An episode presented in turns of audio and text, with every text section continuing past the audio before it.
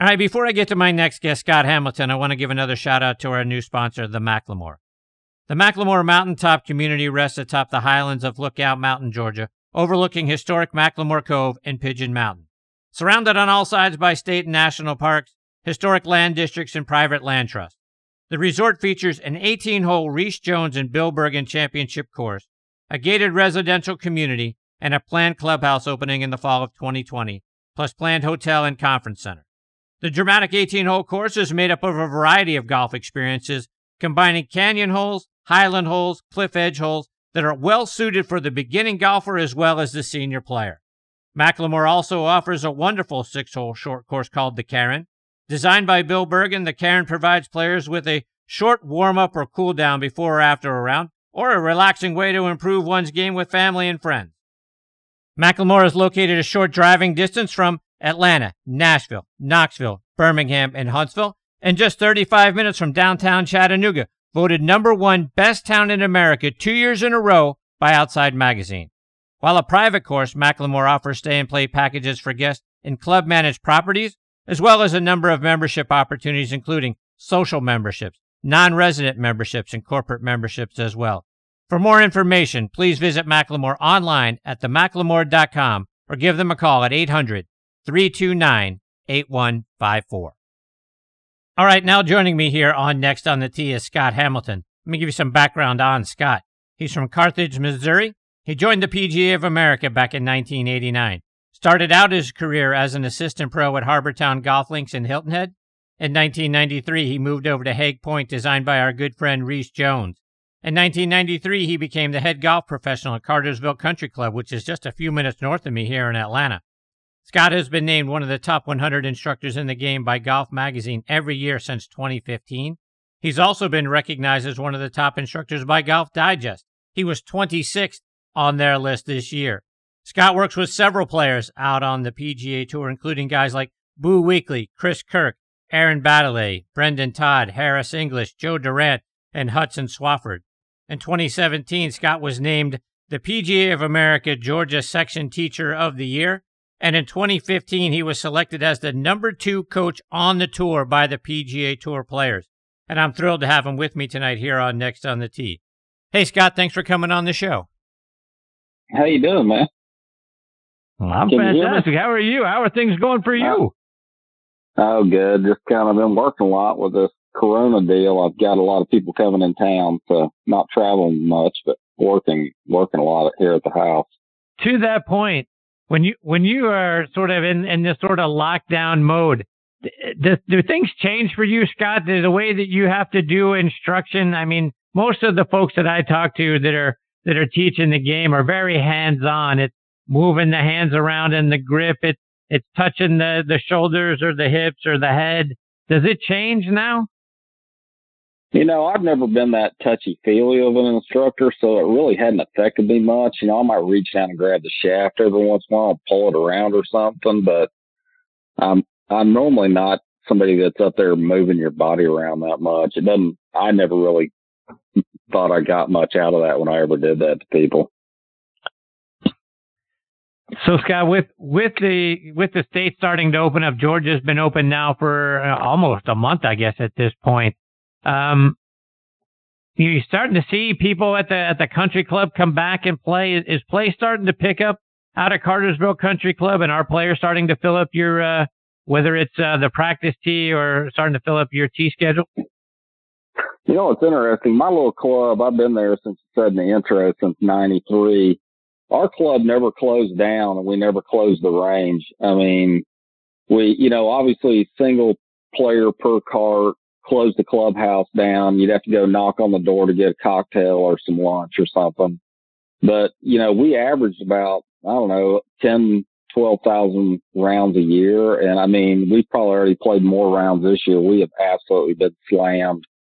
We, we had to go out, you know, our cart fleet was, I don't know, 65 or something. We had to go get another 10 or 11 golf carts just to handle the flow. So I mean, we've literally been slammed since this thing started, just because it was the only thing to do. I think we've sold three or four memberships during this Corona thing, just because people are. It's the only thing you could do outside. So you know, our play has never backed off. We were never closed one day. So, Un- unlike Scott, a lot of places, you know. God, I got to get a story from you because it was hard for me to believe it when I was doing the research on, on you. And, I, and I'm sure you've told this story a million times, but for my audience who may not have heard it, back in 2010 during the PGA's Pro Assistant tournament at uh, Cherokee Town and Country Club, you made not one, but two holes in one in the same round on the fourth and the 14th holes. And I read that the odds on that are 67 million to one. Take yeah, us back to what that, that, was like. Uh, you know, it was stupid. It was, you know, I always laugh and like, that's really what I wasted my Powerball went on was that thing, you know, but, uh, you know, I just, it was a, some kind of pro pro tournament and I was playing with, uh, I think my head pro or assistant pro then. And, you know, I've always been a pretty good iron player. I think I've had like eight or nine hole in ones, but you know, the first hole was a pretty short little hole and I just kind of hit it in there and skipped it in the hole. But the second one was legit, I think. And I hit like a five or six iron in there, but you know, I just hit two straight shots and they both went in. That's crazy. I think the purse, you know, typical club pro deal. I won all the skins that day, like every skin and I think I won a couple thousand dollars in skins. And I think the first place in the thing might have been a thousand bucks with the team splitting it or something. So unbelievable. Yeah, crazy. So with that amount of money and two hole in ones, I'm I'm imagining drinks were on you pretty heavily that day. You know the uh, the lucky thing about that is that open bar after the tournament didn't cost me. Oh, ah, good for you. Scott, I want to talk about some of the guys that you're working with out on tour, and one of them is is Aaron Baddeley, and and Aaron's a guy who was at the very top of the game from probably 2006 to 2011, and sort of went through a lull for a few seasons, but really seems to have gotten his game back in form. Last year was a was a really good year for him. Talk about what you've been working on with Aaron that's been able to get him back on track. Well, the interesting thing is I heard that preview. I, I really don't teach many of those guys. I haven't taught Aaron in uh two a couple years now. Uh you know, and that's the problem with like my website. I don't ever update it. I normally just do Instagram. But yeah, I I did teach Aaron back and kind of got him back. He'd lost his card and the the last year he won was the year that I taught him when he won the Alabama tournament. I think he had six or seven top tens that year, and he just and I'm really still really good friends with Aaron, but I haven't taught him in a couple of years. It was it was kind of I'll go through my list of who I'm teaching now to see maybe you can ask about some of those guys. So I pulled up the sheet here. I, I still teach Joe Durant. I teach Matt Every, Tom Hoge, uh, Chris Kirk, Hank Lebioda, Trey Mullinax, Stallings, Scott Stallings, Hudson Swafford, Peter Uihlein, Boo. So those are the main guys that I'm teaching right now. I teach uh, Jane Park on the LPGA, Brooke Pancake, who's been on maternity leave for a couple years. She's just had a couple of children over the last couple years. Uh, uh, teach, oh, Jillian Hollis, that's a rookie on the LPGA this year. And then I teach some Korn Ferry guys. You know, I teach, uh, JT Griffin, out of Atlanta that played at Tech, and uh, I'm not sure who else I got on the Korn Ferry right now, but those are the main guys. But I, I haven't taught Aaron in a couple of years, to be honest with you. So. We'll talk about Joe Durant. Joe D is a guy that you know I've been following for for several years, and um, uh, you know, I when he's played here in Atlanta, when he's been over at Augusta National, I've watched some of the practice rounds with Joe D. He's a guy that uh, had a near miss oh, yeah. here at the Mitsubishi Electric Classic. You know, finished tied for second behind Scott McCarron last year. Talk about what you're doing with him. Uh, you know, the thing about Joe D, I, I started helping him when he was, you know, when the guys when they're like 47 or 8 get get to go play. I think he was 48. They get to go play on the web again. It was the web then, I think and he and he and Boo Weekley are cousins somewhere or another. So, you know, what was interesting about Joe is, I mean, anybody that knows Joe, he's the most gracious guy in the world. Like I absolutely love Joe Durant, and uh, he he ran into me. I think we are in Mississippi somewhere or something. And he goes, "I emailed you on your website to see if I could get a lesson." I'm like, "Oh my god! Like, get the phone number from Boo." Like, I never looked at that stuff that much, you know. But I started teaching then, and, and he got his tour card one more year after that. Got exempt through the through the web. Then he went back, and you know, then he turned fifty. Then he just went out and played on the senior tour the bulk of the time, and you know, had a great career. He's like a boo. You know, he's such a tremendous ball striker. Uh, and you know, with him, it was some basic stuff like he had the club two vertical going back, and we just him out. And he kind of we do the same thing. The thing is, when you teach the some of the best players in the world, it's really you're more calibrating those guys and you know teaching them all the time. And with Joe, what we try to do with him is just trying to keep him in the same shape. You know, the guy is such a good ball striker. He'll get a little steep and get the club going across the ball, kind of get his pelvis working in underneath him, and you know, we'll do a couple little adjustments to him and he's back off to the races. But I mean, the guy's a legendary driver of the golf ball, And, uh, the one thing I think I probably helped Joe with the most, we were down in New Orleans when he had his tour card the last time. And anybody that knows anything about Joe knows he's an unbelievable ball striker and, and always kind of struggled with his putting similar to Boo.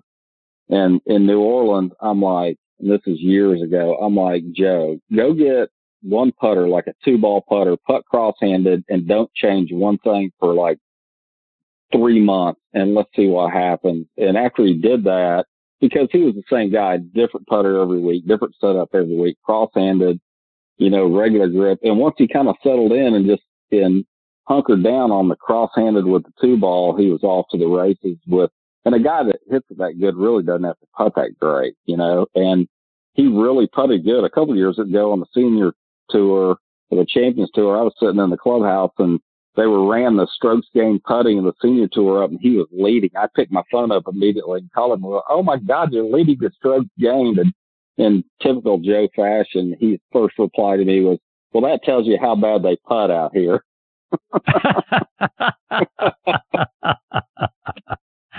Great. Yeah. Uh, Scott, as, as you mentioned, you're you're only calibrating those guys. To to me, like when I think about you know someone playing that plays at the level that I do, and I'm somewhere you know 12, 13 handicap. You know, for for someone like me, a a uh, an adjustment can have a huge impact on my game. For for the guys yeah. out on tour and the ladies out on tour, it's got to be just such a fine line. I mean, it's sort of it's sort of like going from you know I, I think about it you know from a quality measurement like you know, five sigma, five sigma to six sigma is hard to do because it's, you got to be so precise. You know, to go from zero to three, well, you can change a lot of things and get that kind of, you know, improvement. And like yeah. for, for amateurs like me, little to or, you know, tweaks can have a huge impact. I could save a ton of strokes. Those guys, well, you just got to be fine tuning.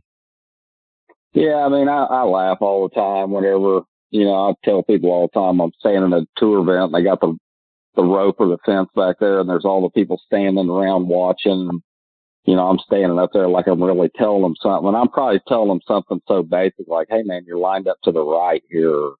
The ball's too far back or, you know, you got your butt over your heels a little bit too much. It's not, I mean, it's such fine line. And the thing is, the beauty of like teaching guys after you teach them for quite a while, you kind of know what they're their Achilles heel is. So you always kind of jump in on that. There's one or two adjustments that you always make on them. And that's really it. You know, if they get playing a bunch of wind or they, you know, play different tur- turf conditions, they'll, you know, kind of get their setup messed up. You just adjust them back to where kind of their, their baseline.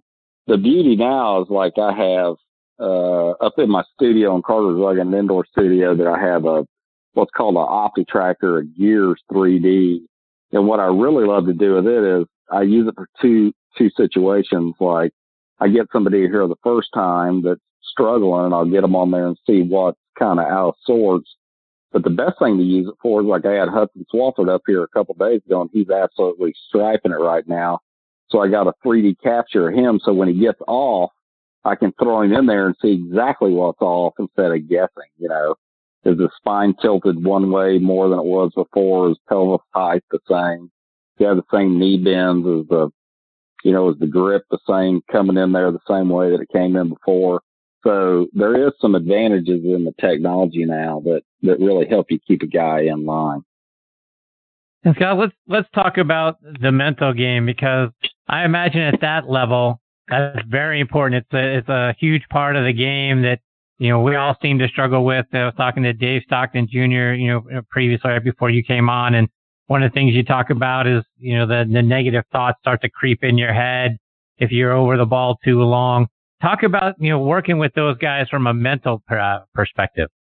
You know, the thing is, uh, it's kind of the X factor, and you know, there's I t- teach a lot of really good Division One golfers, and then you know, guys that are mini tour guys, and then you know, Korn Ferry guys, and the kind of the X factor it's hard to put your finger on is when when people have the ability to train on a driving range and then go from the driving range and use the best of it they have and not freak out about it.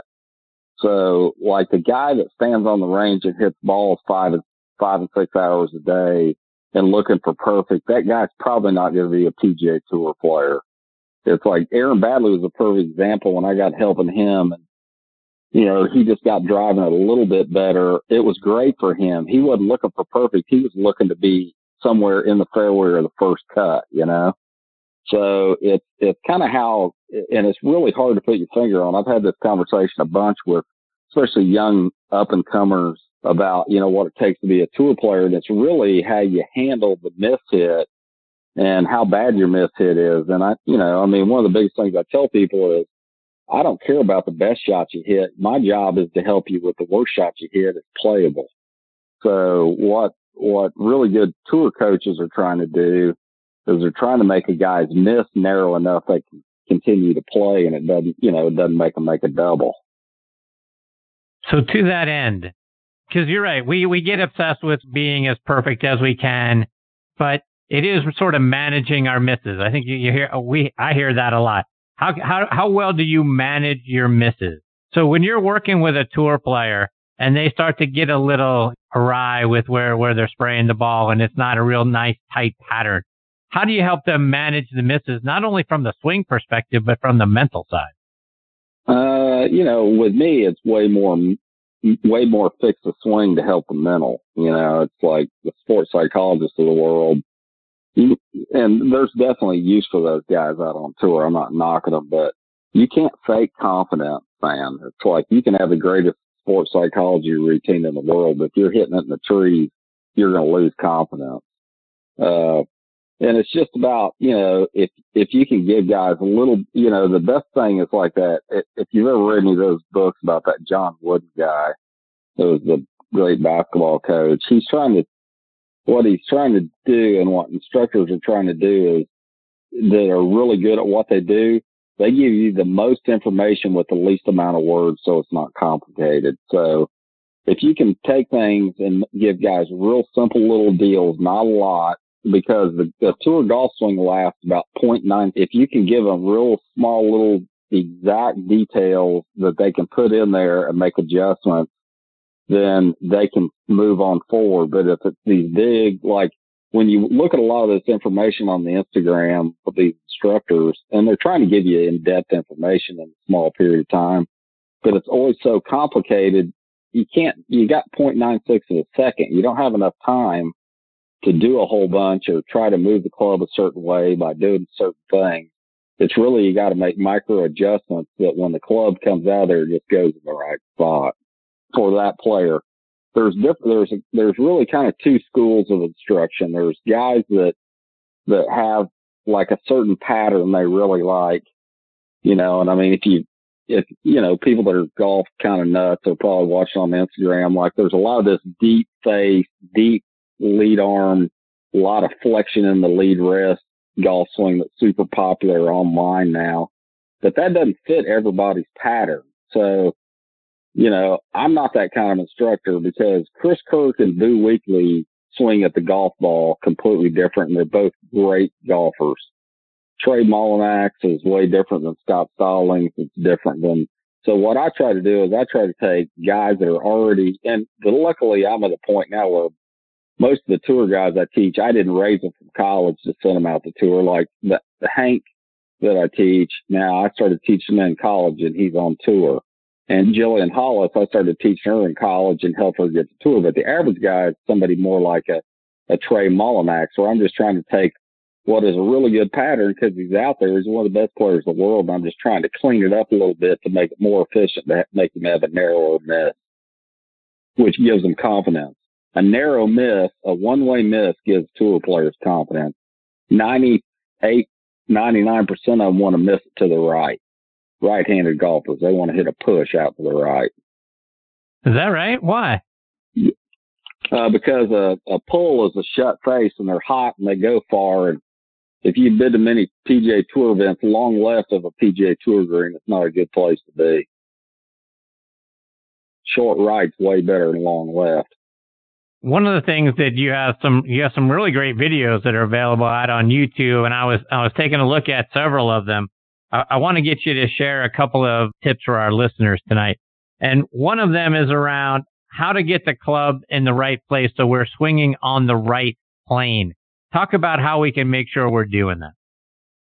Well, I mean, there's I'm a I'm a elbow plane guy. That's kind of one of the first guys I ever I took it whenever I got to be a club pro as a kid. You know, I called myself a kid. I was in my early twenties, and I made a list of stuff I thought was important to be a good head pro. One of them was instruction.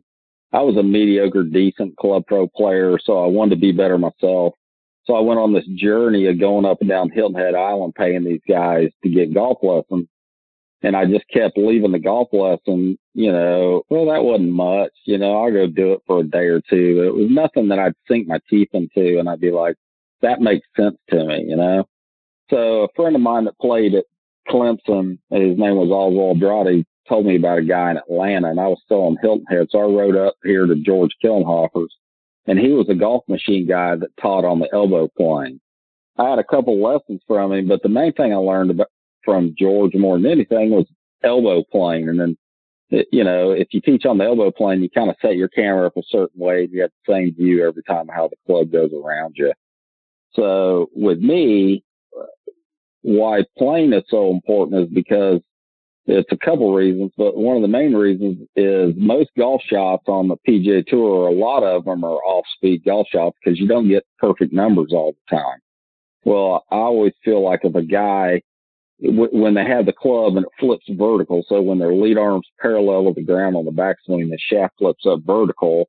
If the club is on plane at that point, you don't have to make any adjustments to swing it down and get it back on plane. So you can make abbreviated backswings and the club is relatively, you know, with good hand actions, relatively going to point down the target line. But if you're, if the club's way behind you or the club's way in front of you and you make an abbreviated backswing, it's way behind you and you abbreviate your backswing, you're probably going to push it out to the right because you're under the plane a bunch. If it's, if it's way out in front of you, you're probably going to hit pulls, you know, on your off speed wedge shots or your little dinky shots. So that's why I kind of teach, or that's why I've always taught that way, just because I have a belief that you got to set people up to hit off speed shots. You, you, know, I mean, if you hit your, you know, the tour guy hits an eight iron 165 yards, I mean, you're going to get one of those a week.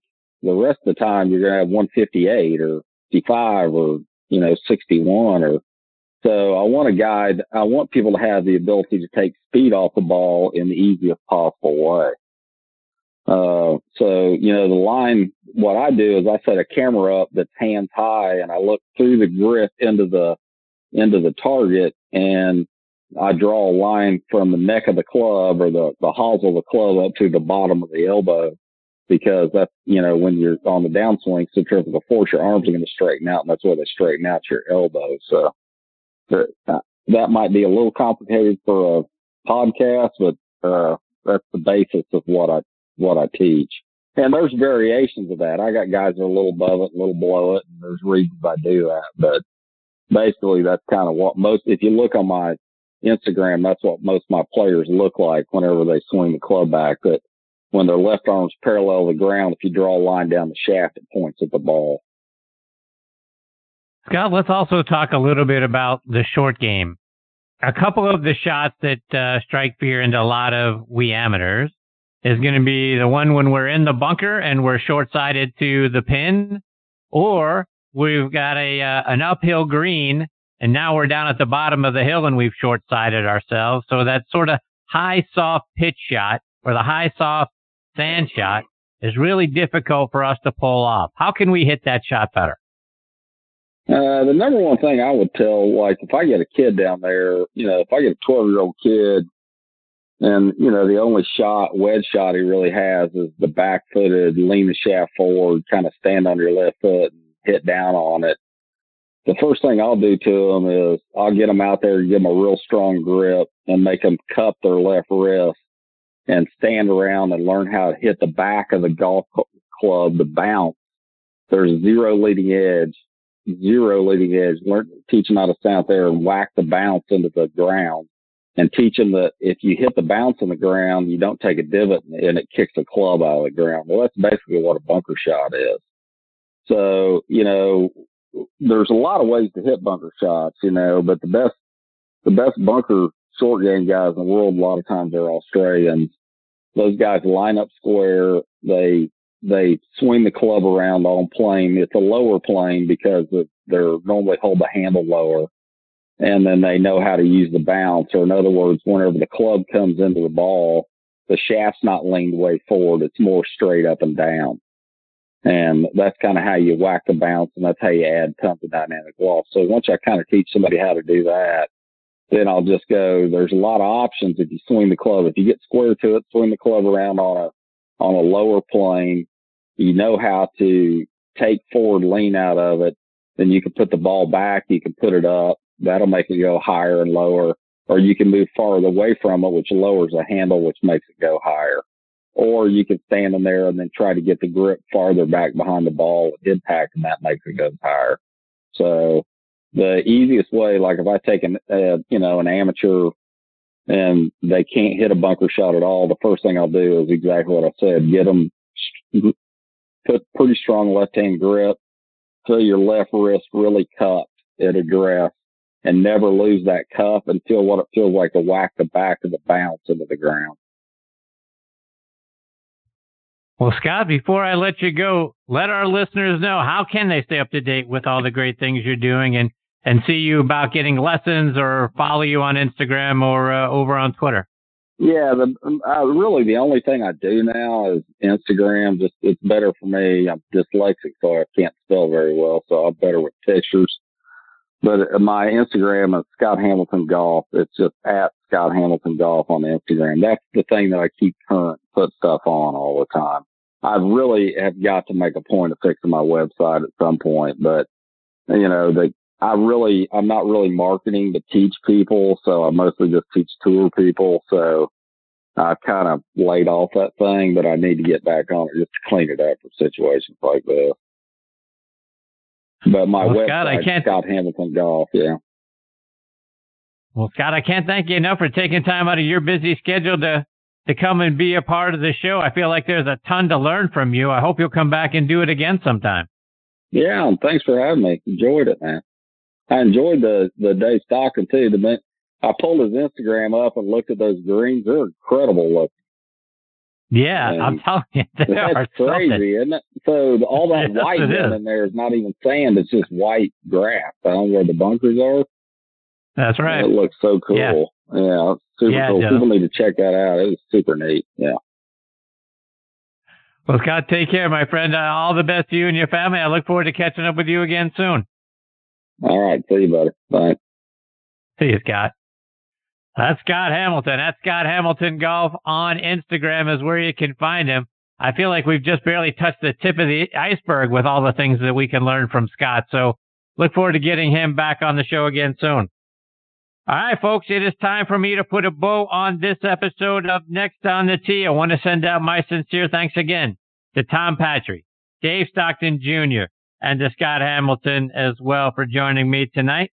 Please check out our website, nextonthetee.net to keep up to date with what our guest schedule looks like. You can stream this show as a podcast all over the net. We're on podcast.co, Apple Podcast, Google Podcast, Podbean, Spotify, iHeartRadio, Audio Boom, and Player.fm as well.